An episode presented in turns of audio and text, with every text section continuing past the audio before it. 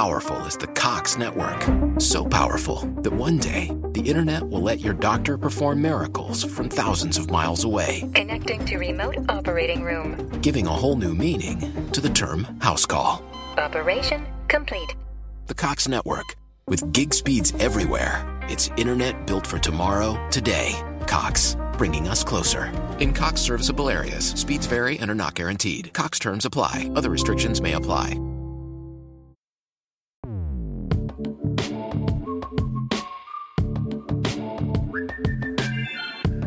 Saludos intrépidos. Este es el episodio 021 de un podcast donde tecnología aeronáutica y astronáutica se unen para disfrute de su autor, arroba GER7, y espero que para el vuestro también. Si 4 kilobytes llevaron al hombre a la luna, imaginad lo que podemos hacer nosotros. Despeguemos. Y despegamos con retraso. Y, os pido disculpas por haber publicado tan tarde. Eh, realmente lo vais a tener el miércoles por la mañana en lugar del lunes, como debería ser habitual. He vuelto a grabar la intro para que en lugar de pues, hablaros de mil cosas diferentes y de que os cuidéis y os lavéis las manos, pues básicamente pide disculpas. Pues una acumulación de, diferentes factores y, también un, tema de salud, nada grave ni muchísimo menos, pero que a veces no, no te deja grabar con la tranquilidad que tú querrías, pues eh, es el motivo de este retraso. Venga, vamos allá.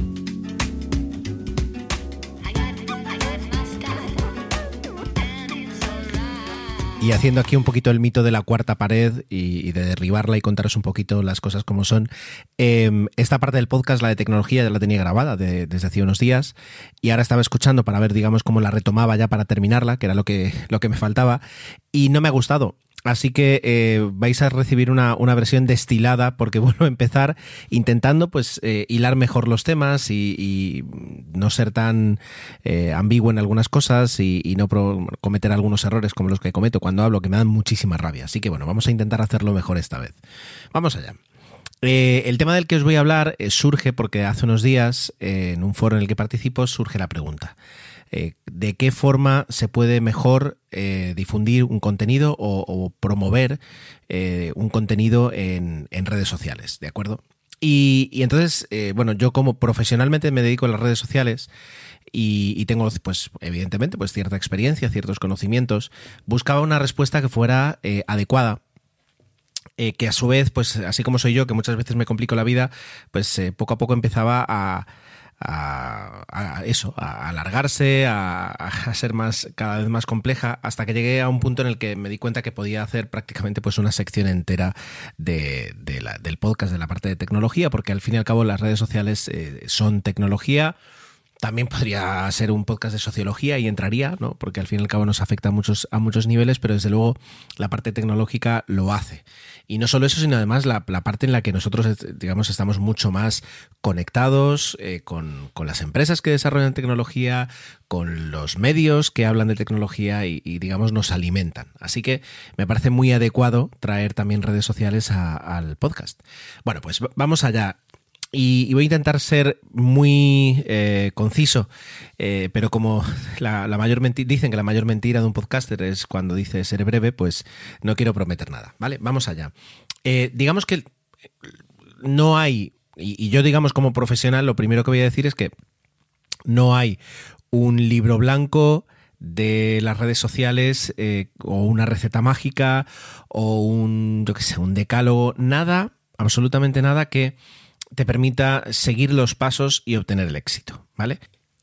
Y no es porque a estas alturas del partido, ya en 2021, cuando las redes sociales ya están maduras, eh, luego es curioso, es decir, como algunas empiezan a veces a desvanecerse y otras llegan con fuerza, eh, pero aún así ya digo, es decir, el entorno es maduro, los profesionales ya tienen muchos años a sus espaldas y pueden saber eh, de alguna forma qué es lo que puede funcionar y qué es lo que no puede funcionar. Pero ¿qué ocurre? Que hay muchísimos factores y eso hace que sea casi imposible desgranar cada uno de ellos y hacer ahí una combinatoria para poder dar diferentes fórmulas. De alguna forma, no se puede, ¿vale? ¿Por qué? Porque claro, es decir, sobre todo cambia el objetivo.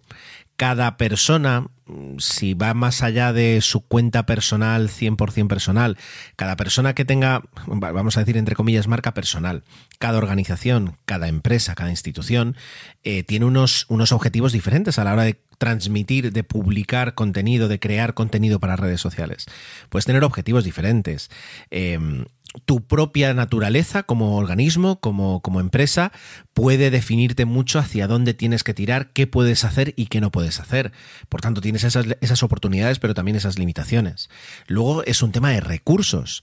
Luego es un tema a veces de filosofía, de cómo casa con la empresa o con la organización el, el comunicar más o menos de una forma o de otra. Eh, luego están las herramientas que, puedas tener acceso o que quieras o que, bueno, por supuesto. Y luego, sobre todo, hay otros dos contenidos, otros dos factores. Uno que es eh, la audiencia. ¿Dónde está tu audiencia? ¿Qué tipo de audiencia es? ¿Y qué espera tu audiencia? Y, por supuesto los propios contenidos, es decir, qué, contenido al fin y al cabo es el que tienes que transmitir, comunicar, difundir, etcétera, etcétera. ¿no? Ahí podéis elegir el verbo sinónimo que queráis, ¿vale? Entonces, yo voy a intentar, esto es como un mercado donde eh, hay una barbaridad de puestos, donde cada puesto tiene una barbaridad de productos y cada producto tiene diferentes precios, ¿no? Y, y yo simplemente os voy a describir un poquito cómo es ese mercado o, o digamos si entro por un punto y salgo por otro, qué me he encontrado. Pero por supuesto, esto es muy amplio, ¿vale? Así que, que nadie intente pensar que, que, estoy intentando sentar cátedra, ni muchísimo menos, ¿vale? Vamos allá. Partiendo del origen, de la consulta que, hacían en ese foro, ¿vale? Eh, digo foro, no es que no sea un foro de, Internet, sino que es, digamos, un, un, foro en el sentido simbólico de la palabra, ¿no? Es decir, un sitio donde diferentes personas pueden discutir. Llámese red social, llámese Slack, llámese lo que sea. Bien, uh, la, la, pregunta original era, es decir, ¿cómo, cómo comparto un contenido, como intento difundir, mejor dicho, un contenido que he creado y que está, que está fuera de las redes sociales. Y esa es una, una primera diferenciación que tenemos que hacer y tener bien clara. Eh, las redes sociales permiten co compartir contenido. Y cuando compartes un contenido que está dentro de la propia red social, suele ser más sencillo que si el contenido lo tienes fuera de la red social. Es decir, es mucho más sencillo eh, llegar a más audiencia y que, y que por tanto mi contenido llegue a más personas y permita interactuar y permita bueno, pues alcanzar el objetivo, que ahora hablaremos un poquito de los objetivos que sí o sí casi siempre tienen que ser impepinables. Eh, si, si, el vídeo que estoy produciendo, porque yo produzco vídeos, eh, lo subo, a Twitter y tiene un formato de 2 minutos 20 eh, que entra por tanto dentro de lo que es Twitter, que sí eh, lo que hago es promocionar un contenido que yo he hecho en YouTube, que tiene una duración de 15 minutos, de 6 minutos, de 9 minutos. Eh, o sea, que queda por fuera de los límites de vídeo de, um, Twitter. Y por tanto, lo que tengo que animar a los usuarios es a que eh, lean el tweet, vean la imagen o, el preview que yo les quiera dar, y, también hablaremos ahora enseguida de eso, y los mande fuera. Y, les haga abrir un clic, que les abra YouTube y que les reproduzca el vídeo fuera. Eso siempre va a ser más complicado. Y, y, no hace falta prácticamente ni que lo explique. A todos nos ha pasado eh, estar en un momento de, de, de, descanso o no de descanso, buscar ese momento en el que estás haciendo scroll infinito en tu red social preferida y de repente ves un contenido o un avance de un contenido que te llama mucho la atención y dices, ostras, me, me, gustaría consumir este contenido. Y te das cuenta enseguida de que para ello vas a tener que irte de la red social. Ya sea porque te abra el navegador de, de la propia red social, o sea, de la propia aplicación, peor, mejor dicho, que te abra el navegador de, de, del teléfono móvil o del ordenador, o que abra la aplicación propia, bueno, lo que fuera.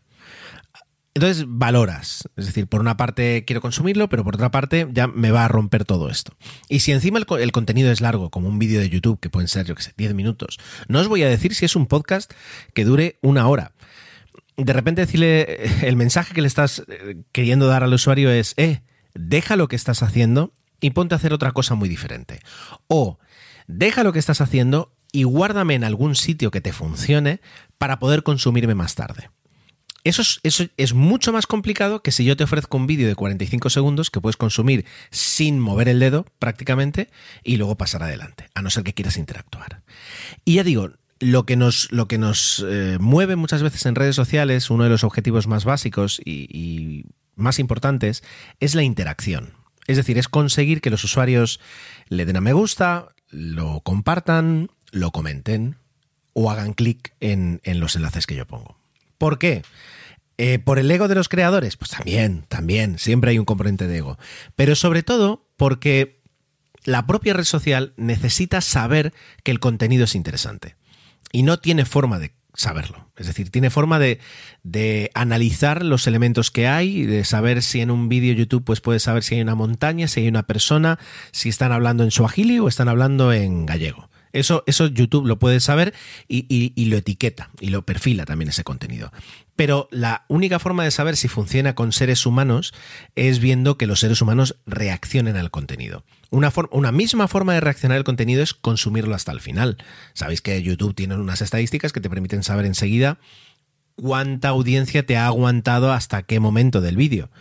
Eh, y, por supuesto, mm, todas las redes sociales te permiten, tienen información de cuánto tiempo has estado viendo un tuit en concreto. Más allá de que le des a reproducir, más allá de que hagas clic en la imagen y la grandes o no la grandes, el simple hecho de que pares el pulgar o el índice y te quedes unos segundos, eh, eso ya computa como un contenido consumido y como una interacción. Pero por supuesto, si más allá de consumir el propio contenido, con eh, la red social, perdón, ese contenido consigue que tú le des al botoncito de me gusta, que ya no te digo le des a retuitear o a compartir, a guardar en, mis elementos, en mis preferidos, o incluso a darle a comentar, es decir, la, red social dice, oye, o sea, este contenido es tan bueno que no solo el usuario ha parado de lo que estaba de, hacer scroll del, contenido que estaba viendo, sino que ha empezado a, a, hacer cosas, es decir, ha decidido dedicarle unos segundos de su tiempo a este contenido y eso es muy interesante.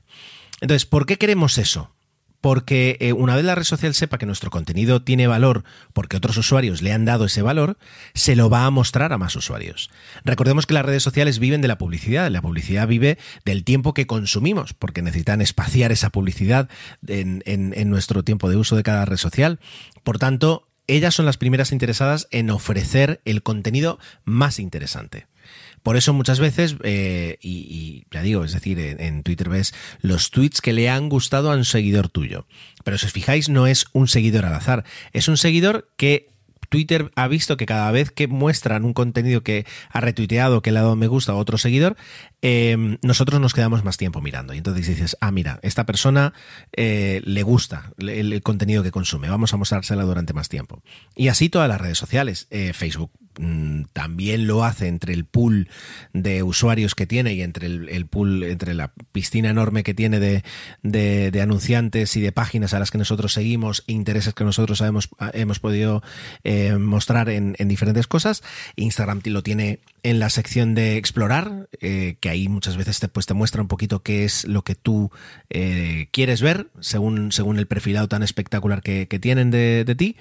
Y, así es como viven. Entonces, si nosotros queremos promocionar un contenido, ya sea un contenido interno o externo a la red social, lo primero que queremos es llegar a más gente. Eso normalmente. Ahora, tú me puedes decir, pues mira, yo trabajo para un organismo que estamos obligados a compartir eh, cierto contenido para que quede constancia de que sea abierto al público y me interesa simplemente pues enlazar un enlace eh, a una de forma automática a un tweet que salga cada día y se acabó, ¿no? Tipo tipo BOE, tipo un boletín oficial. Bueno, pues ah, por supuesto cambia y entonces ya por tanto todo lo que acabo de decir no sirve para ese caso. Por eso digo que, que varía mucho. Entonces, si el contenido está dentro, funciona mucho más rápido, si el contenido está fuera, va a ser más complicado. En el caso de un podcast, extremadamente complicado, porque los podcasts suelen tener una duración mm, pues bastante, quiero decir, como se dice, considerable, eh, y porque para escuchar un podcast voy a abrir el navegador interno de la aplicación o el navegador externo, voy a tener que buscar el reproductor que esté ahí empotrado, embebido, le voy a tener que dar a play, si salgo lo mismo me quedo sin escucharlo, se va a empezar a escuchar, pero eso incluso no me garantiza que luego el usuario se suscriba a lo mejor digo, pues mira, me la juego y voy a poner, en lugar de enlazar a la web del podcast, voy a enlazar al feed.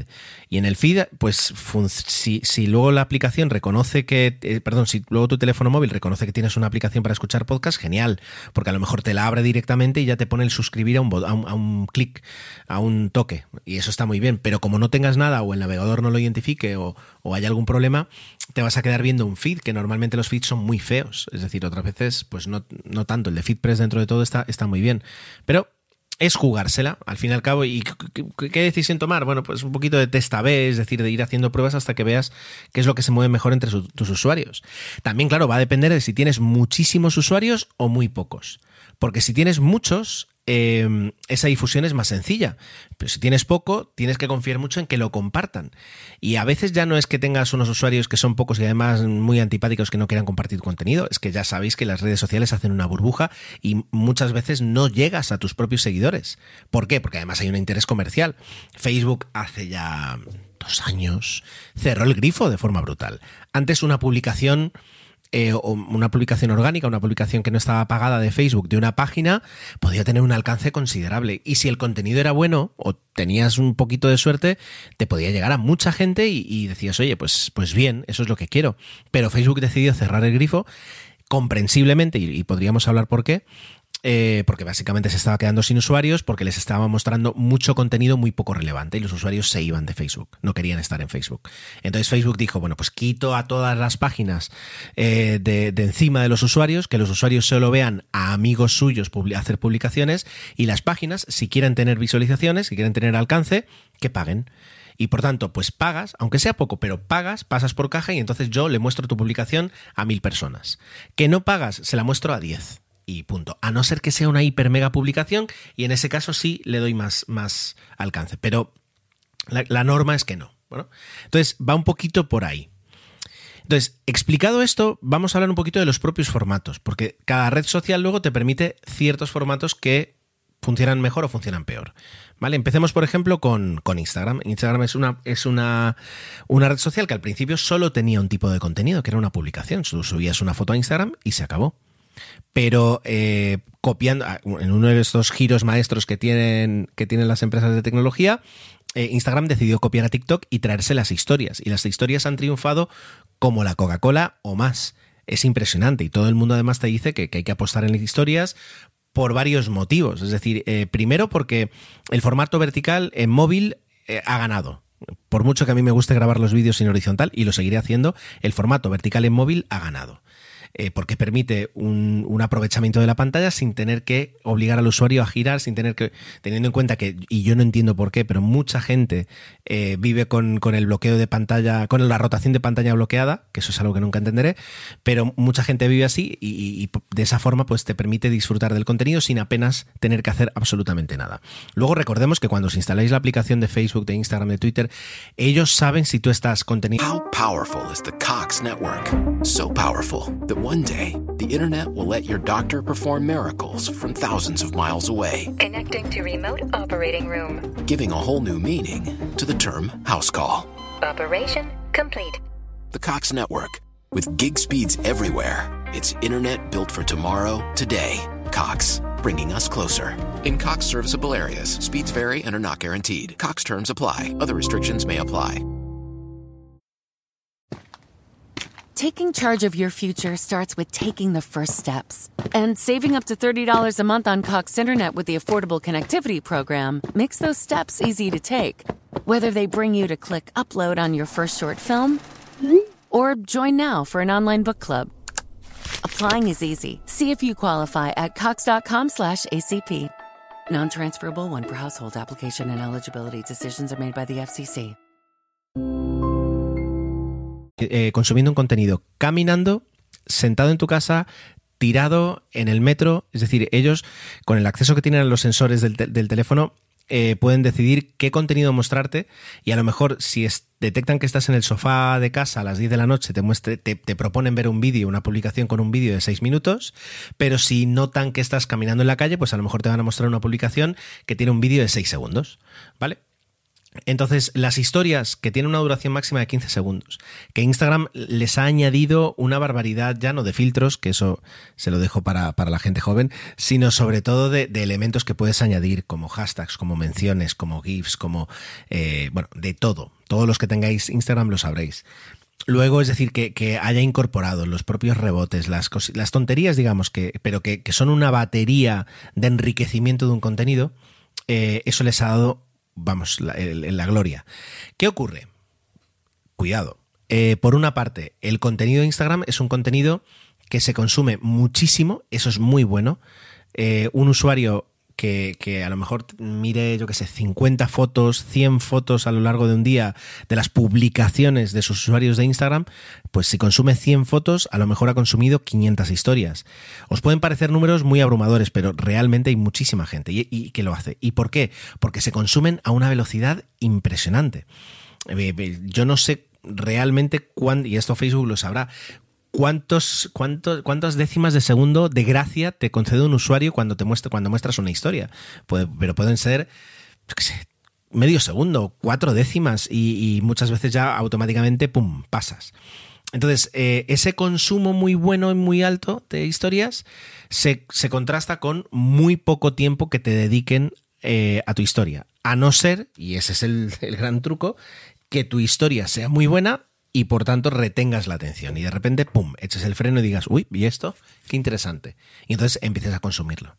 Y ahí ya, si tienes una cuenta que te permite hacerlo, que ahora no recuerdo cuáles son los, los, los eh, límites, no, los, los, requisitos mínimos que te da Facebook para poder empezar a enlazar tus historias a, cualquier URL que tú quieras, entonces es una forma muy buena de decir, pues si te ha gustado esto, eh, haz clic aquí y por tanto podrás eh, ver más, ¿no? O sea, vamos viendo un poquito los pros y los contras. Se, consume mucho, pero es un consumo muy rápido en ese aspecto. Eh, y otra, otra ventaja que tienen las historias es que desaparecen, pero otra, y por tanto, pues no ensucias tu timeline con, con, un contenido muy banal, a lo mejor. Pero otra, otra contrapartida que tienen es que no puedes, eh, perdón, es que se quema muchísimo contenido. Si tú te has estado currando media hora una creatividad para dejarla bien, para mostrar ahí tu, a tu, tu, producto, tu servicio, etcétera, etcétera, y la publicas en Instagram, eh, al cabo de unos, eh, al cabo de 24 horas, esa, ese, ese material está quemado. Entonces te, obliga a estar creando un, volumen de material eh, considerable. Si quieres, si quieres además ir renovando, ir ofreciendo diferentes formatos en función del diferente contenido que quieras mostrar, es complicado, teniendo en cuenta los recursos que, que puedas disponer. ¿Vale? Va por ahí. Por el contra, y fijaos, llevo todos estos minutos hablando solo de las historias de Instagram, pero es que realmente son muy importantes. Luego las historias de Instagram se han exportado y prácticamente eh, están en, Facebook para que las personas que no tienen Instagram pero sí tienen Facebook las puedan consumir también si quieren. Perfecto. De las de WhatsApp no voy a hablar porque eh, a la vista de los usuarios que las utilizan en que, estén, sean contactos míos, pues aparte de para venderte eh, cosméticos y cosas raras, pues apenas se utilizan las historias de, WhatsApp. Em, las publicaciones de, de Instagram han pasado a, un. Es decir, han ido ganando con el tiempo un, valor estético cada vez más alto. Antes podías publicar prácticamente cualquier cosa. No me refiero a cuentas personales, siempre me refiero a cuentas que tienen. Aunque sean personales, pero ya tienen un, valor profesional, o son de un organismo, una organización, una empresa, por supuesto, etcétera, etcétera, una institución, ¿vale? Eh, han ido adquiriendo un valor estético cada vez más alto, como decía. Y entonces ya no puedes publicar según qué cartelitos eh, o según qué promociones o según qué cosas en, Instagram, porque lo que se va a valorar y lo que muchas veces va a depender que un usuario te siga o no, es que lo que vea, las cosas que vea, le gusten. Y le gusten no porque pone 40% eh, de descuento, sino porque realmente es tiene un valor, un valor estético alto, como decía. Así que a veces pueden ser, eh, tienen la ventaja de que permanecen en el tiempo, de que pueden marcar y, de hecho como organización te permite ver una progresión de esa, de esa, organización, de las cosas que han ido sucediendo y por tanto tienen cada vez un, punto incluso como de bitácora, pero ya digo, no puede utilizarse cualquier tipo de contenido para, para, que, para que se publique. Luego está IGTV. E IGTV es de alguna forma eh, no voy a decir un repositorio como YouTube, ni muchísimo menos. IGTV es un sitio ideal para que tú puedas publicar contenido largo que se consuma dentro de la aplicación de Instagram, y eso está muy bien. El único requisito de alguna forma es que tengas cierta continuidad. Si o, a lo mejor no, y a lo mejor esto es cosa mía, pero si vas a publicar un IGTV eh, dos veces al año y en fechas totalmente fuera de sentido, y no porque, sino porque simplemente un día tienes algo mm, largo y, lo, y lo vuelcas ahí, bueno, bien, pero lo suyo sería que tú pudieras aportar algún tipo de continuidad. Si, por ejemplo, quisieras volcar un podcast a, un archivo de vídeo y subirlo para que los usuarios lo tuvieran cierto, siempre ahí. Con el problema que además tiene escuchar un podcast en una red social y es que en el momento en el que sales de esa publicación, pues se pierde muchas veces. En Twitter no, porque el vídeo sí que lo puedes poner en picture in picture, pero en el resto de redes sociales, pues, pues eh, lo mejor siempre es lanzar el podcast fuera, ¿vale? Twitter es más sencillo, ¿vale? Y Twitter tiene los flits y los flits los voy a liquidar en dos minutos. Es una copia simplificada de Instagram, perdón, de las historias de Instagram.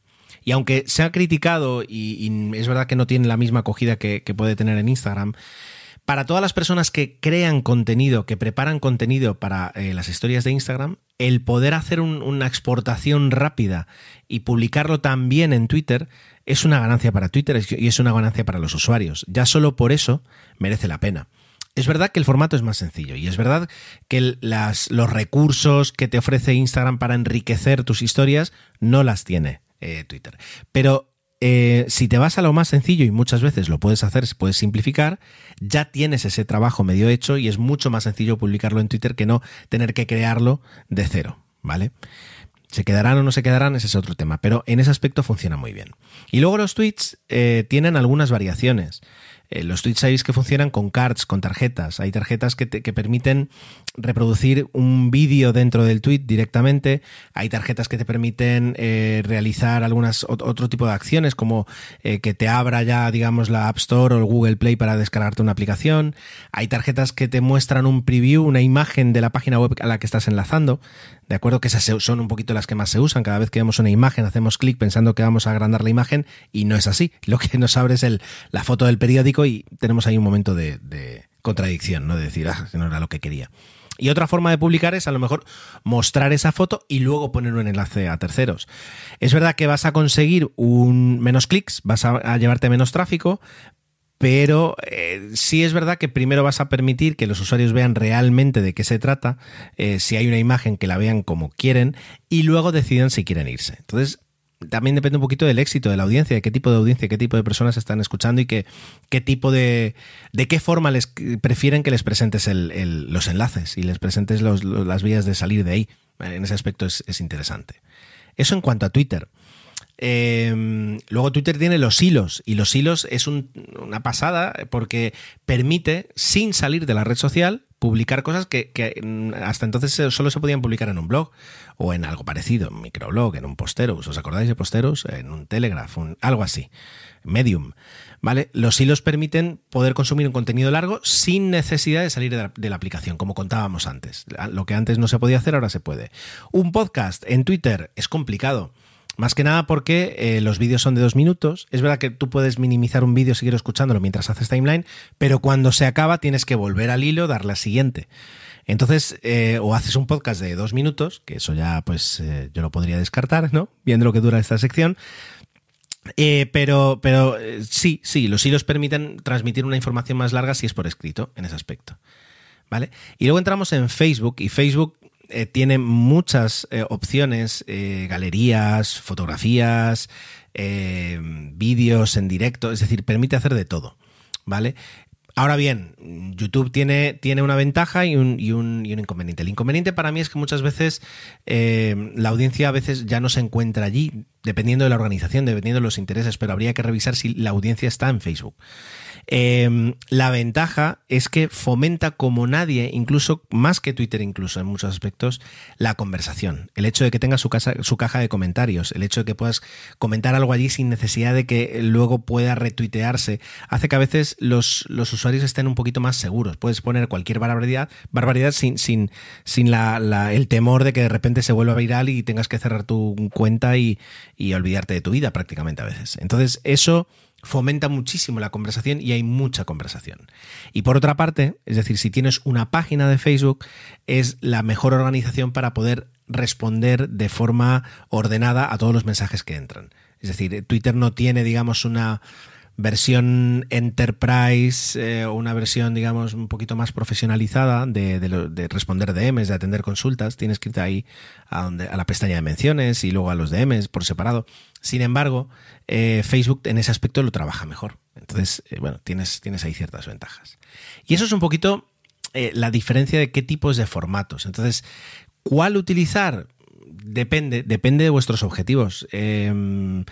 Sí, sí que pues ver un poquito qué es lo que hace tu competencia, pues te puede echar una mano, a veces no, porque mm, te, vas a encontrar con que la competencia lo hace fatal, y tirar un poquito de tu sentido común, pero siendo crítico y, mirando que, y realmente esperando que la audiencia luego te vaya guiando el camino, te vaya diciendo esto nos gusta más, nos gusta menos, respondemos más, respondemos menos. Lo que ocurre es que todo se puede ir al garete porque luego lanzas un contenido y ese contenido triunfa mucho más y te da unas pistas falsas y, otras veces piensas que el contenido funciona mejor, funciona mal y a lo mejor es que has hecho mal a la hora de difundirlo y no, es simplemente porque no, no ha funcionado mejor el contenido. Así que es complicado, es complicado. Pero bueno, eh, yo espero haber dado eso, una pincelada de un poquito los, los dilemas, la cantidad de dilemas que, te enfrentas cuando tienes un contenido en redes sociales o cuando tienes un contenido fuera de redes sociales, pero quieres hacer difusión en redes sociales al fin y al cabo luego hay un trabajo que muchas veces luego no se hace y, debería hacerse siempre, que es el de análisis, el de revisar los datos y, hacer las cosas y preparar esas publicaciones y preparar ese trabajo pensando en que luego va a haber una etapa de recolección de resultados y de análisis. Y eso es lo que realmente muchas veces te da la, te da la mejor opción. Pero, te digo, no siempre sucede así, no siempre tienes los recursos tampoco, ni el tiempo. Eh, ni, a veces, yo qué sé, es decir, hay mil cosas que, pueden jugar en tu contra a la hora de trabajar en eso. Sea como fuere, espero que os haya eh, servido un poquito para, para, los que tengáis esa inquietud, para los que no la teníais, pero desconocíais un poquito los dilemas que se enfrenta alguien en redes sociales a la hora de generar contenido, pues como veis es algo más complejo de lo que puede parecer. Eh, el término community manager, que era algo tan manido hace 10 años, a día de hoy eh, es algo mucho más elevado, es mucho más complicado y, mucho más ramificado. Es decir, es como que hace 10 años decíamos curandero y ahora realmente pues tienes que decir doctor en medicina, eh, pues especializado en otorrinolaringología o, o, especializado en medicina geriátrica. Quiero decir, las cosas se han complicado mucho eh, pero la esencia, que es lo divertido de compartir contenido y que, te, te, lo comenten y te respondan, sigue estando ahí. O sea que por esa parte, a los que nos gusta eso, pues, pues lo seguimos teniendo.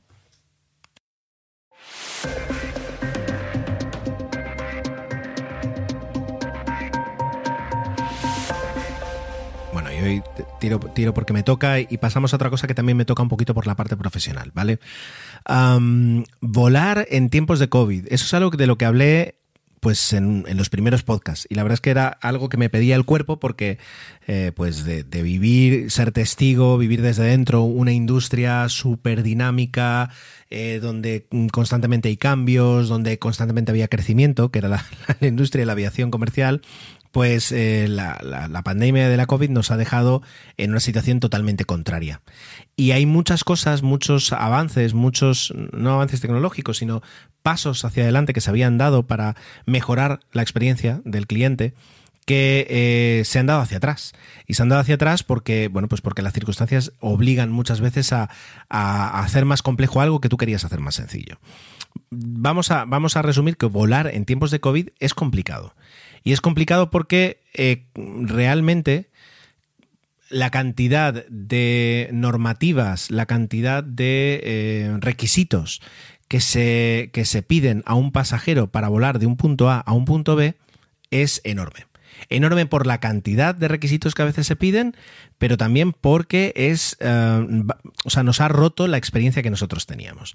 Yo he volado muchas veces a Madrid y he volado muchas veces a París, por ejemplo. Y normalmente si, si me soltabas en el aeropuerto de aquí de Palma para volar a Madrid o a volar a París, eh, en mi cabeza estaba todo planeado, prácticamente desde, desde donde tenía que ir a, recoger la tarjeta de embarque en, cualquier aeropuerto de estas ciudades hasta, bueno, el Charles de Gaulle, cuidado, Orly, en Orly, que es más pequeño, ¿vale? Eh, quiero decir, tú en tu cabeza mentalmente tenías todo el, todo el viaje preparado, es decir, cuáles iban a ser las mayores dificultades, los problemas, dónde está la máquina para conseguir la tarjeta del metro o cómo se paga el Orlibus, quiero decir, todo eso lo, tenías en la cabeza y eso hace que el viaje sea mucho más simple. Incluso puedes tener en la cabeza para las personas que viajan mucho, pues, qué te ofrece la compañía aérea durante el vuelo, es decir, si, te ofrece un catering, si no te lo ofrece, eh, si ya quieres comer algo, es decir, cuánto te puedes gastar, si tienes, bueno, si te aceptan tarjeta, efectivo, es decir, realmente, eh, pues un poquito el, trabajo que hacen todas las compañías en, Customer Experience, que es mucho, y el trabajo que, hacen los pasajeros aprendiendo un poquito pues, eh, de, esas, de esas costumbres, pues hacen que el viaje sea muy sencillo. Y ahora la COVID todo eso lo ha roto. ¿Vale? Eh, lo ha roto porque, ya digo, hay muchísimos requisitos, hay más pasos que dar, las compañías aéreas han cambiado el servicio, han disminuido eh, em, de alguna forma la calidad del servicio. Si calidad como calidad, o sea, decir, si por calidad podemos llamar el que ahora mismo ya no te ofrecen la misma forma de, darte catering o de ofrecértelo siquiera, eh, el hecho de que ahora, pues, eh, eh, bueno, que tengas que viajar con una mascarilla, que eso puede ser algo molesto, por ejemplo, o, que cambiarte de asiento, pues, sea algo muchísimo más complicado, porque si luego hay que hacer un, un trazado de contactos, pues el hecho de que te hayas cambiado de asiento puede complicar las cosas. Es decir, todo eso va en detrimento. Bien. Uh, ¿Quién sale en nuestra ayuda? Pues aparte de las vacunas que, que nos tienen que ayudar con todo, ¿vale? Eh, IATA ha salido en, en la...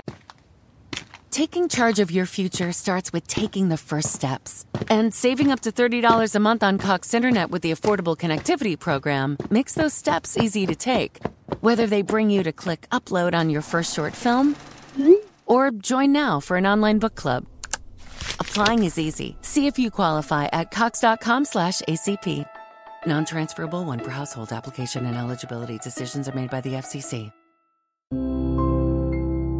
How powerful is the Cox network?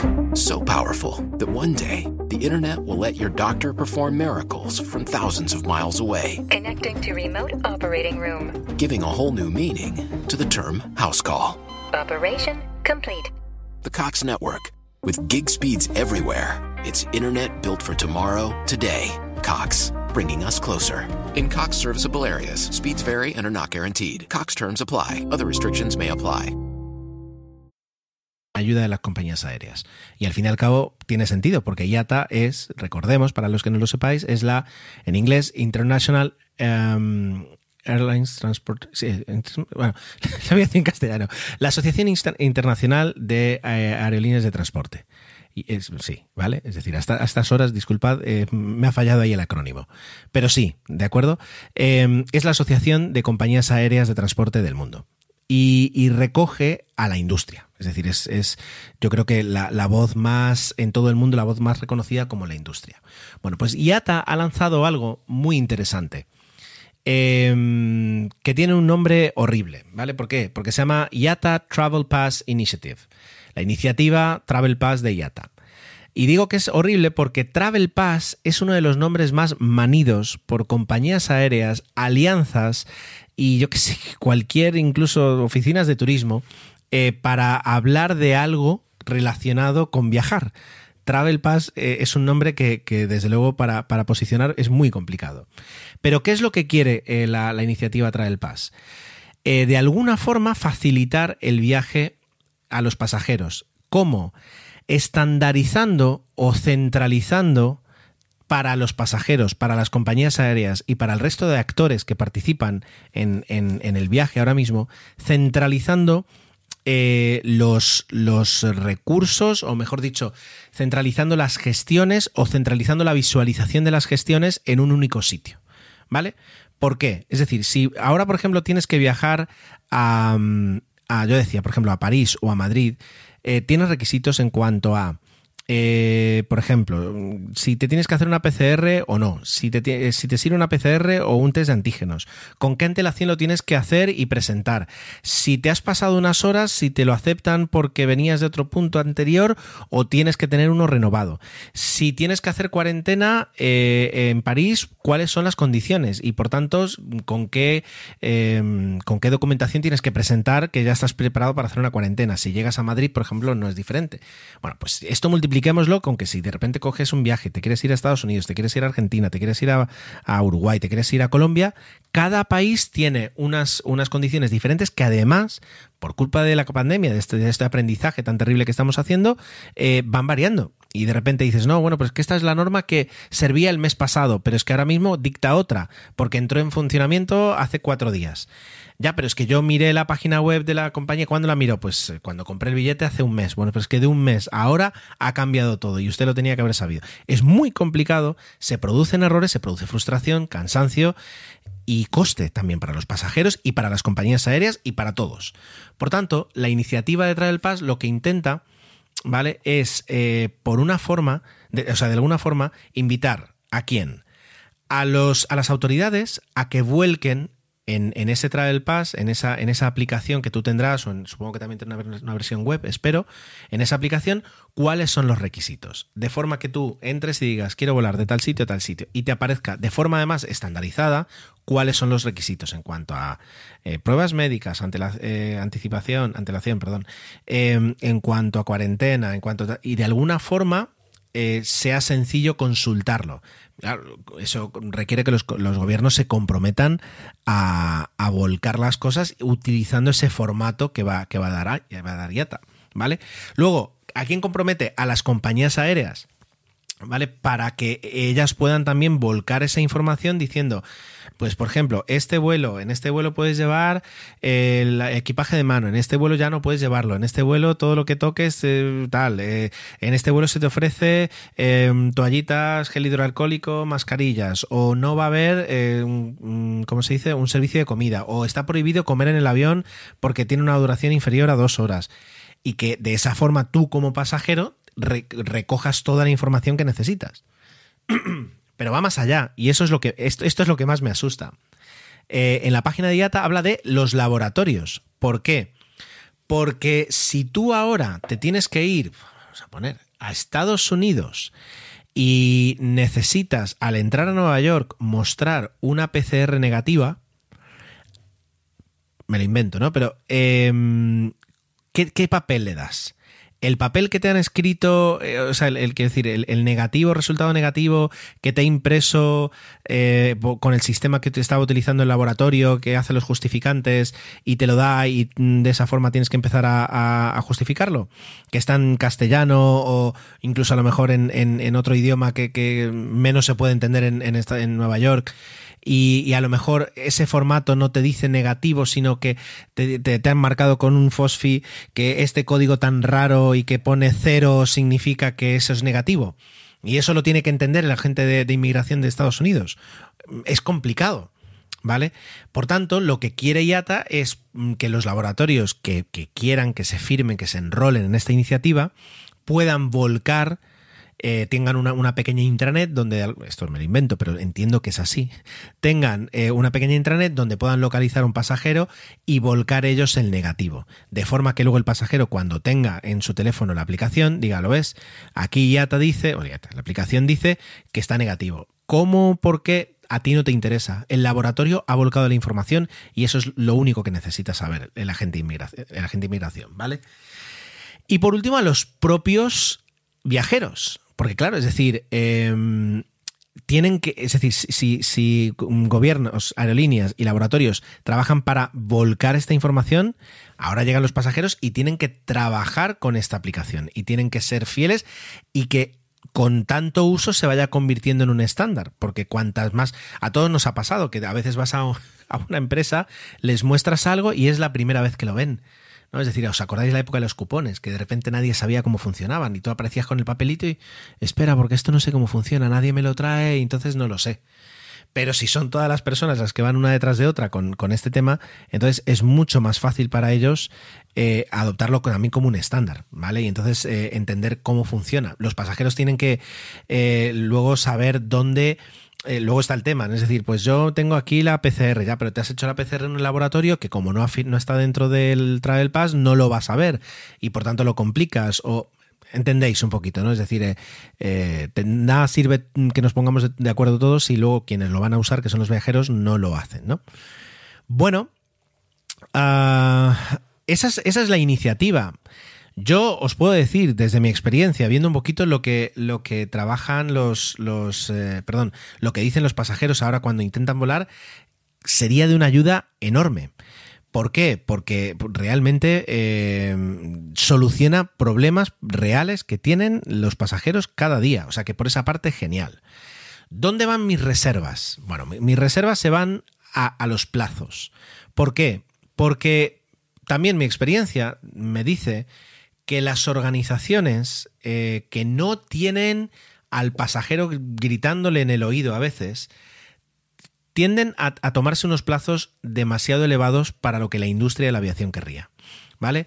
Son gigantes. Yata es un gigante, eh, Amadeus puede ser otro, se me ocurren más, pero son gigantes que están acostumbrados a, moverse muy lentamente, son verdaderos transatlánticos de la industria. Y, estamos en un momento en el que si tú me vas a sacar esta, esta iniciativa y la vas a poner en marcha, pues a finales de este año, no digo que no se vaya a utilizar ni que luego se quede para más adelante y que tenga una repercusión muy positiva en, la simplificación del viaje, ¿de acuerdo? Fantástico. Pero el motivo por el que la has creado, que es eh, eh, los problemas que tienes a día de hoy, en enero de 2021, ya no los vas a cubrir. Ese es mi miedo. Y luego el segundo es que es una iniciativa tan ambiciosa que tiene que poner de acuerdo a los organismos de inmigración de 150 países con los laboratorios más pequeños, más grandes, más especiales, menos especiales, eh, más acostumbrados a una cultura digital o menos de todo el mundo. Y entonces, si no ofreces una solución global, pues tampoco resuelves un problema global. Y entonces habrá personas a las que le irá muy bien, pero de repente tendrás que hacer, yo que sé, un viaje a Bután y, entonces eh, el, Travel Pass pues te va a servir de poco. Entonces, bueno, son muchos los, muchos los desafíos, mucha la ambición. Y, a lo mejor me equivoco y todo esto en dos meses sale. Ellos están encantados de, de, que en pocos meses se esté desarrollando todo, lo cual es curioso porque normalmente son plazos normales, pocos meses, no para estar alucinados, pero bueno, ahí está. Quien más quiera saber algo, pues busca Travel Pass y ATA, porque si no os va a salir una cantidad de productos de alianzas y de compañías aéreas, pero una búsqueda en DuckDuckGo de Travel Pass y ATA os, os va a dar toda la información que queréis.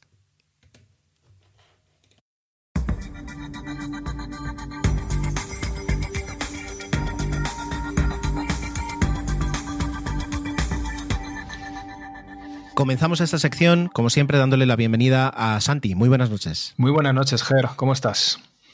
Pues bien, contento de, abrir, hemos estado hablando, hemos hecho, digamos, monográficos sobre empresas, como hicimos sobre, sobre SpaceX, pero hoy comenzamos un monográfico sobre un personaje, sobre algunos personajes, tal vez en el futuro podamos hacer más, clave, sin duda, en, la realidad actual, en la historia de la astronáutica, eh, y tiene esta sección, pues hoy, un apellido propio.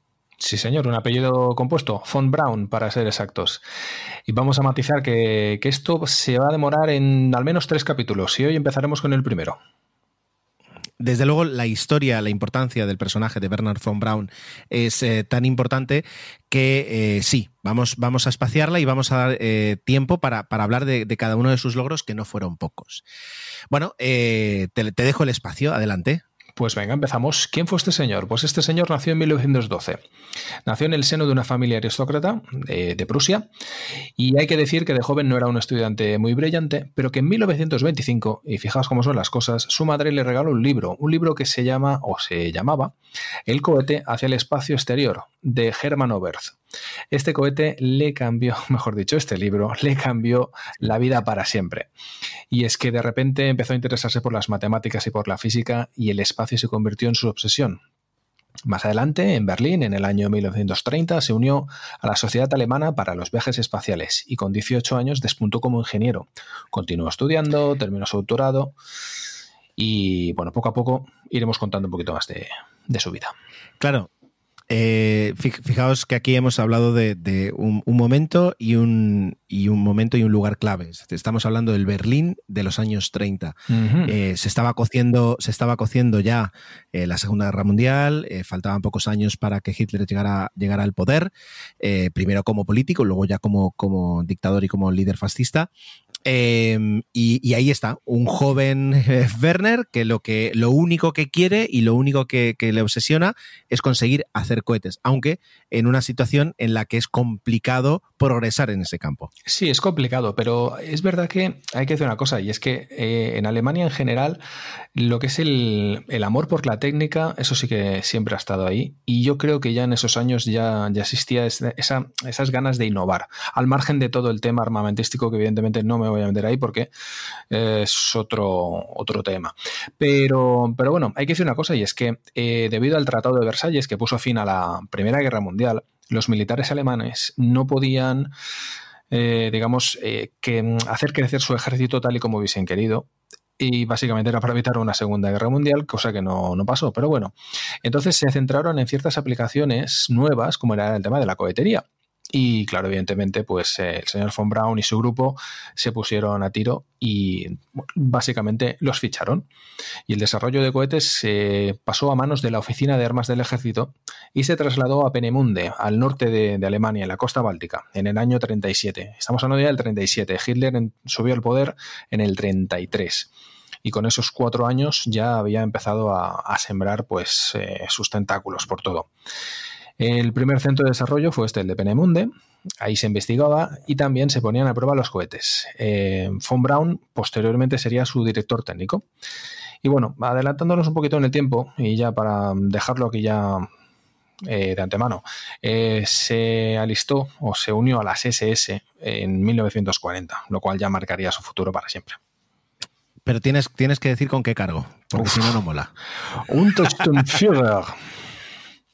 Untersturmführer. Sí. Eh, luego, luego hablaremos y, en próximos episodios hablaremos un poquito de las siguientes etapas de su vida y cómo, evidentemente, pues esta, esta ya no cercanía, sino este zambullido eh, al, mundo del nazismo, le, bueno, le perseguiría, sí, es decir, que quedaría, quedaría evidentemente, pegado a su pasado constantemente. Eh, Werner, eh, porque creo que nos conocemos tantos que, podemos tutearlo, ¿no?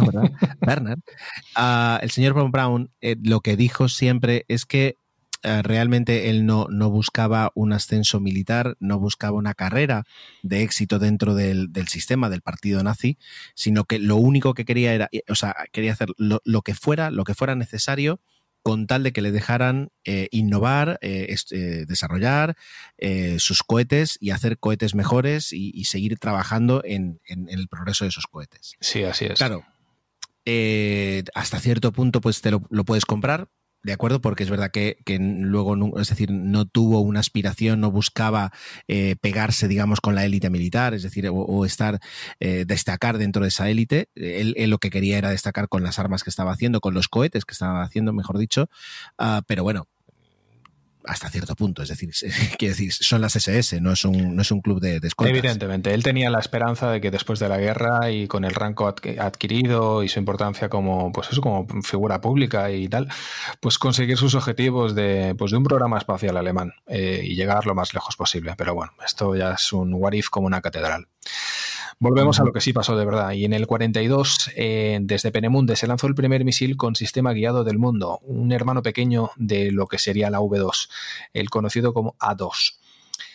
¿Qué es lo que le pidieron los militares al grupo de diseño de Von Braun? El cohete que se llamaría A4 inicialmente. Eh, le pidieron un alcance de 275 kilómetros y poder llevar una carga explosiva de una tonelada.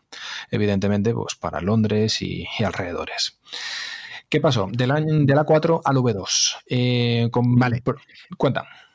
Eh, eh, no, quería, comentar, es decir, los alemanes estaban, no voy a decir obsesionados, pero ya incluso desde la Primera Guerra Mundial, y, esto es, ojo, me estoy metiendo un poquito en un jardín, pero estaban obsesionados con, velones. Sí, con, lanzar grandes cargas a grande distancia. Es decir, de hecho, es decir, los, los cañones estos enormes que alguna vez hemos visto alguna fotografía, el Gran Berta, el, el Gustav, creo que también era, un, cañón alemán. Em, ellos tenían esa obsesión. ¿Te preocupas por tu familia? Entonces, ¿por qué darles solo huevos ordinarios cuando pueden disfrutar de lo mejor? Eggland's Best, los únicos huevos con ese delicioso sabor fresco de granja, además de la mejor nutrición, como 6 veces más vitamina D, 10 veces más vitamina E y 25% menos de grasa saturada que los huevos regulares, además de muchos otros nutrientes importantes. Así que, dales los mejores huevos. Eggland's Best, mejor sabor, mejor nutrición, mejores huevos. With the Lucky Land slots, you can get lucky just about anywhere. This is your captain speaking. Uh, we've got clear runway and the weather's fine, but we're just going to circle up here a while and uh, get lucky. No, no, nothing like that. It's just these cash prizes add up quick. So I suggest you sit back, keep your tray table upright, and start getting lucky. Play for free at LuckyLandSlots.com. Are you feeling lucky? No purchase necessary. Void where prohibited by law. 18 plus terms and conditions apply. See website for details. Y, en la Segunda Guerra Mundial empezaron a, utilizar un protomisil que era el V-1, que al fin y al cabo era un pequeño avión no tripulado. Eh, pero, pero los aliados encontraron una forma de derribar el V1, que era muy, muy, eh, ¿cómo se dice? De baja tecnología, pero era muy eficaz. Era, era, muy eficaz. Em, el, V1 era un avión, digamos, un pequeño avión con un motor de cohete. ¿Era motor de cohete o motor a reacción? Era un. No me sale el nombre técnico del, reactor, pero era, era un pseudo reactor un pulso reactor, ahora me ha salido el nombre. Era mm, una cosa muy extraña. Y en realidad era el primer misil eh, de crucero. Era una cosita Correcto. espectacular. Cierto. Entonces, que, bueno, lo enviaban hacia Londres y entonces eh, cuando ya eh, se dieron cuenta de lo que podían hacer los aliados, los aliados sobrevolaban en el Canal de la Mancha esperando a que llegaran. Cuando llegaban, ponían sus aviones a toda velocidad e intentaban colocarse a la altura del, del misil. Y, para derribarlo hacían algo muy sencillo, ¿verdad, Santi? Ah, sí, le daban un golpecito con el ala. y, justo, para desestabilizar los, los giróscopos, entonces caía. Entonces, claro, es decir, eh, el sistema eléctrico barra electrónico que podrían tener, que yo supongo que sería más eléctrico que electrónico, em, eh, pues no entendía lo que pasaba y, entonces provocaba que se, destruyera. ¿Qué pasa? Que pues eh, Hitler se ve que no estaba muy contento con ese, con ese desarrollo, con ese desempeño del V1 y pidió pues algo mejor. Algo mejor, más grande, más rápido, lo de siempre. Entonces, bueno, ¿qué hicieron? Pues construyeron el A4 y el A4 es la V2 que se conoce. Lo que pasa es que el nombre de V2 viene por eh, Arma de la Venganza 2, y entonces este nombre en alemán sí que es jodido, y perdóname la expresión. Fergelstumpfwaffe 2, o sea, Arma de la Venganza 2.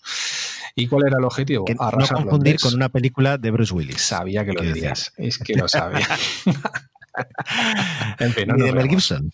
Exactamente, el, tema, el tema es heavy. Bueno, pues entonces, ¿qué pasa? Que Hitler eh, le vio un gran potencial y como Hitler ya estaba un poquito más ido que otra cosa, eh, no es que nunca hubiese estado bien de la cabeza, no, que va.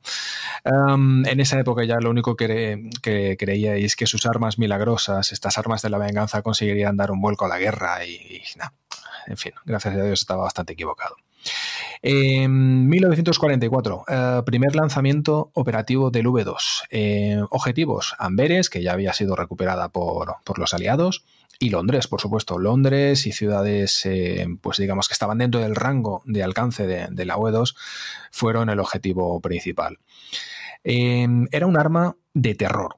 ¿Por qué? Pues porque impactaba al doble de la velocidad del sonido, con lo cual no la oías venir. De repente había una explosión bastante gorda y de la nada mm, escuchabas todo lo que pasaba y cuando te dabas cuenta solo quedaban ruinas. Tenía un gran problema y es que no era precisa. Ellos hacían sus cálculos, sus parábolas y lanzaban las V2 y impactaban donde impactaban. Con lo cual, pues tenían pocas y las pocas que tenían tampoco eran muy efectivas. Pero bueno, sí que es verdad que durante un tiempo generó mucho, mucho pánico a la población de Londres. Em, efectivamente, lo que tú dices eh, es, muy duro el, no escuchar que cuando estás acostumbrado, cuando llevas además años de bombardeos y tienes ya, no voy a decir, no voy a decir que te has acostumbrado, pero tienes un procedimiento, claro. Claro, es primero, primero las estaciones de, vigía o, ya más adelante los radares propios detectaban las, los aviones, las hordas, digamos, de aviones que llegaban hasta, hasta el Reino Unido, eh, daban aviso rápido, el aviso rápido pues ya se, supongo que llegaba un momento que se afinó y por tanto había un tiempo suficiente para enviar a toda la población a los, a los refugios y, más o menos pues aunque, aunque causaba destrozos, de alguna forma era, era un procedimiento ¿no? que, que minimizaba el, no la destrucción, pero al menos sí las pérdidas humanas. Pero de repente tener esta arma que no escuchas, que directamente explota y que además, como tú dices, el tema de la precisión es muy importante y, hay muchas películas donde, donde se ve la importancia que tenía para los aliados el poder bombardear con precisión, porque tú normalmente no buscas bombardear. Uh, como se dice, objetivos civiles, sino que buscas, pues, eh, ya sean, ya sean fábricas, ya sean bases militares, aeropuertos, o, sí, como se dice, sí. o centros de, combustible. No, a ver, hubo una parte de la, teoría, guerra, hubo una parte de la guerra que eso se obvió. Pero bueno, eso es para otro podcast.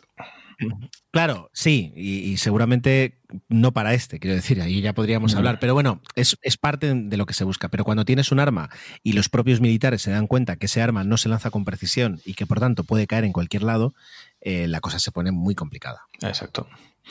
Vale, ¿cómo era? ¿cómo, cómo, se acaba? Es decir, ¿cómo, cómo, ¿cuál es la, última, el tercer acto de, de este misil?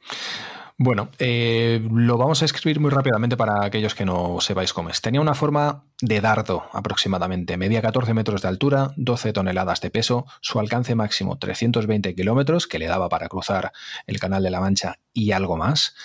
El motor, el único motor que tenía, eh, funcionaba durante 65 segundos. Quemaba alcohol mezclado con agua y oxígeno y tenía 25 toneladas de empuje.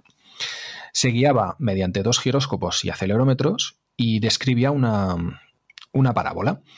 Se lanzaba desde baterías móviles y es que inicialmente se pretendía lanzar desde bases acorazadas, como por ejemplo en la base de la Cupol, en el norte de Francia, que si tenéis ocasión de ver fotos o vídeos de este sitio, es impresionante lo que estuvieron a punto de finalizar, pero evidentemente era un blanco muy fácil para los bombarderos aliados. Y claro, eh, se buscaron el plan B, que eran estas baterías móviles que desplazaban con camiones. Una vez en el aire, describía una parábola, llegando casi a los 100 kilómetros de altura, y alcanzaba los 2.800 kilómetros por hora en el impacto. O sea, imaginaos el impacto a esa velocidad de un trasto que pesaba pues 12 toneladas. Era ya solo la propia masa impactando contra el suelo ya era destructiva. Y así le sumas la tonelada de, explosivos, pues te puedes imaginar. Finalmente, eh, como decía, el tercer acto es cuando, cuando pues eh, Alemania está a punto de caer y, le tenían ganas, le tenían ganas a, Werner y le tenían ganas a sus misiles y al centro de producción. sí, porque además presumían eh, de Werner. Era un personaje, mm, era público, era estaban orgullosos de su Werner y digamos que los aliados lo conocían, sabían quién era.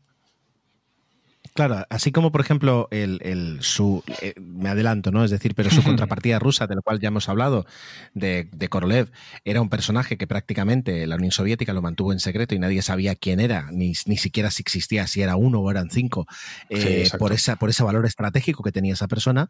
Eh, Werner además, era un tío que, tenía, estoy hablando de un nazi como si fuera mi amigo, macho, pero eh, tenía, tenía carisma, tenía don de gentes, Era tenía una capacidad divulgadora Exacto, tiene una capacidad divulgadora muy buena. Entonces, eh, es verdad que cuando tienes que eh, pedirle a un líder militar que está intentando conquistar el mundo que confíe, que te dé recursos, hombres, materiales, que en, ese, que en los momentos de guerra son tan valiosos, para conseguir hacer algo que nunca nadie ha hecho, que es crear un cohete y crear un, misil balístico en el año 40 y, pone 42, 43, que sería cuando se pusieron en, marcha, sí es, es, decir, es muy duro, tienes que tener mucha labia para conseguir que, te lo den. Entonces, eh, pues ahí estaba el carisma de, de, Bernard. Correcto. Pues nada, como decía. ¿Qué es lo que ocurre? Pues eh, ocurre que la RAF, en uno de sus vuelos de reconocimiento, eh, descubre las instalaciones de Penemunde. Entonces, acto seguido, no tardan en enviar sus bombarderos, sus Lancaster, principalmente por la noche, en esos raids nocturnos, y arrasan el lugar lo dejan, pues eso, a nivel, a nivel de escombros. Entonces, ¿qué hacen? Trasladan toda la producción, todos los ingenieros, hasta el centro de Alemania. En un sitio que es, bueno, básicamente es una, es una mina, y es una mina que está debajo de la montaña de Konstein. Y ahí era una mina, digamos, no abandonada, pero que, digamos, que había tenido otros usos. Se amplía, se construyen dos túneles paralelos, el túnel A y el túnel B, comunicados entre sí por 46 túneles, llegando hasta 20 kilómetros de túneles bajo la montaña que se convirtieron en la fábrica de Mittelberg. Y al lado de la fábrica se levanta la peor parte del tema, y es el campo de concentración de Mittelbaudora, donde vivían 5.000 obreros esclavizados en turnos de 12 horas, día y noche, fabricando V2. También se fabricaban V1 y motores de, de los aviones Junkers, es decir, todo un esfuerzo bélico a base de mano de obra esclava. Imagínate, en el año 45, ya cuando la guerra ya estaba perdida, las tropas americanas llegan al lugar y se quedaron impresionados por el drama humano y por la envergadura del proyecto y por el tipo de tecnología que se estaba desarrollando en una mina. Era totalmente surrealista. ¿Cuál es el problema que tuvieron? Pues mucha prisa tuvieron. En menos de un mes esa zona, debido a los últimos tratados entre los aliados, iba a quedar en manos del ejército soviético. Así que no lo dudaron, se dieron cuenta del importante valor que tenía a nivel militar y tecnológico haber encontrado eso ahí en medio y trasladaron todo lo que pudieron en tren y en barco posteriormente hasta Estados Unidos. Ahora eso sí, quedaba encontrar a sus creadores Y de eso ya hablaste una vez, me parece, de la operación Paperclip. Sí, fue a raíz de. mm, No sé, salió, salió, salió la serie Hunters, una serie de Amazon muy buena, Sí. en la que justamente lo que hacen es buscar a, a todos los a todos los, los, eh, beneficiarios, digamos, de la operación Paperclip, que fue esa operación en la que eh, Estados Unidos eh, re- re- re- ¿cómo decía? iba a decir Reclutó. no, es decir, re- reclutó, recolectó casi mejor a una, bar- a una, a una cantidad enorme de científicos, eh, de, sí, de científicos alemanes, de científicos nazis que trabajaban para los nazis y se los llevaron a Estados Unidos, les dieron una nueva identidad en algunos casos, mm, otra no necesaria. Bueno, a Werner von Braun no le podían dar una identidad No, nueva. pero le blanquearon el pasado.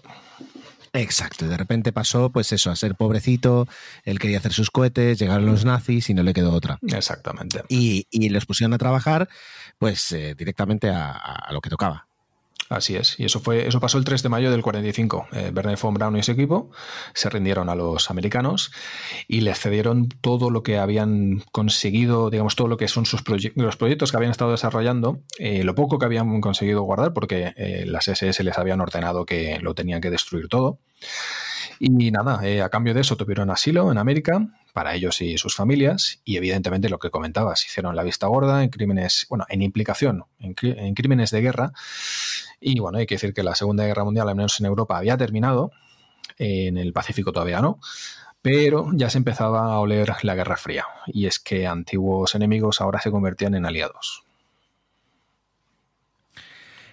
Y de esa forma, pues eh, de repente, digamos, eh, pues todo lo que había conseguido hacer Werner von Braun para, ah, por una parte, para destrozar a, a los aliados, pero, pero realmente creando algo que nadie más había conseguido eh, crear, aunque lo hizo también, pues eso, con los recursos, con, con la ingeniería, con la mano de obra, eh, con la mano de obra, eh, ¿cómo se dice? De- Esclava.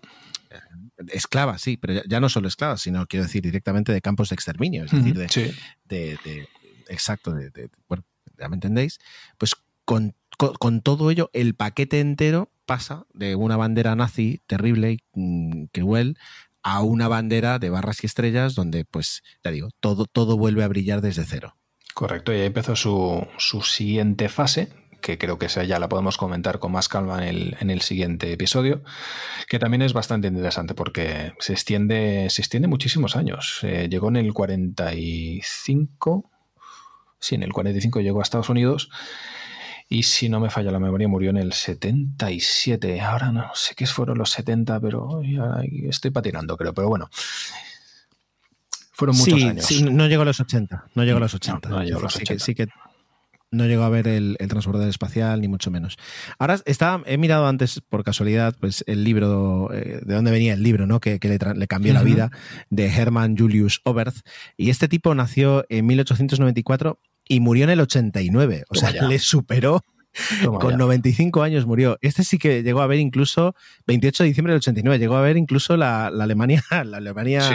reunida. Sí, sí, otra sí, vez. sí, o sea, sí. lo, lo- eh, lo cual, lo cual es muy interesante. Hostias. Así que, bueno, pues dejamos aquí este, este primer capítulo eh, que nos deja, nos deja ahora con, con la duda de saber cómo, cómo llega a Estados Unidos, cómo se desarrolla la carrera y, y con qué ánimo es recibido con, con- por sus compañeros, por los que iban a ser sus compañeros dentro, dentro de, eh, de la NACA, luego sería la NASA, pero desde luego tuvo que ser, quiero decir, para, para muchos estadounidenses tener que trabajar mano a mano con un, con un científico que, que incluso había intentado eh, pues eh, matarles de alguna forma porque Sí. era, pues, era de venía, tuvo que ser duro. Recordemos que, que todos los primeros astronautas eran eh, pilotos militares, pilotos de prueba, pero pilotos militares. Alguna, alguno, no sé si alguno había combatido en la Segunda Guerra Mundial, creo que la no. segunda no, en Corea.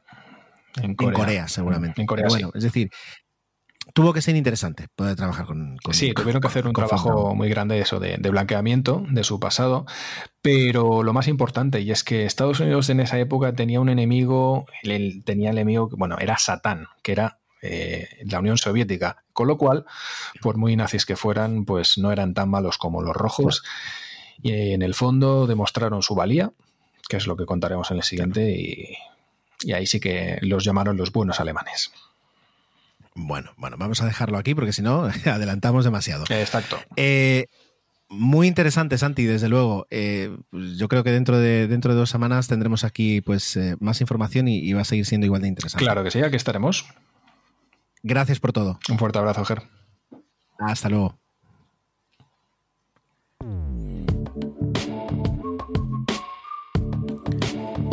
Me vais a permitir, por favor, que esta semana no saque el feedback aquí, que me lo guarde para la siguiente. Ha habido algunas cosas interesantes que me habéis contado y tengo ganas de comentarlas. Pero como el podcast ya está saliendo tarde y, bueno, iba a decir tarde y mal, espero que no salga tarde y mal, simplemente tarde, pues eh, me lo guardo y así eh, lo podemos disfrutar y yo también puedo disfrutar de un poquito ya de sueño, porque son la, os voy a decir, son la, ahora mismo las 1 y 49 de la mañana. Menos mal que mañana es festivo en Palma, porque es el festivo mm, Palma de Mallorca. Bueno, en Palma. La ciudad se llama Palma está en Mallorca, ¿vale? Pero algún día podríamos hablar de, del nombre de la ciudad. pero bueno, como mañana es festivo no hay problema. Sin embargo, mis hijos no saben que es festivo, así que a la 1 y 49 voy a ir a dormir esperando que mañana me despierten. Y por eso me guardo, si, me lo permitís, decía, eh, la sección de feedback para la próxima semana, ¿vale? De lo que no os vais a librar es de aquí la coletilla de salida. Y es que esto es todo esta semana. De verdad, muchas gracias por el tiempo que habéis dedicado y esperado a escuchar este episodio.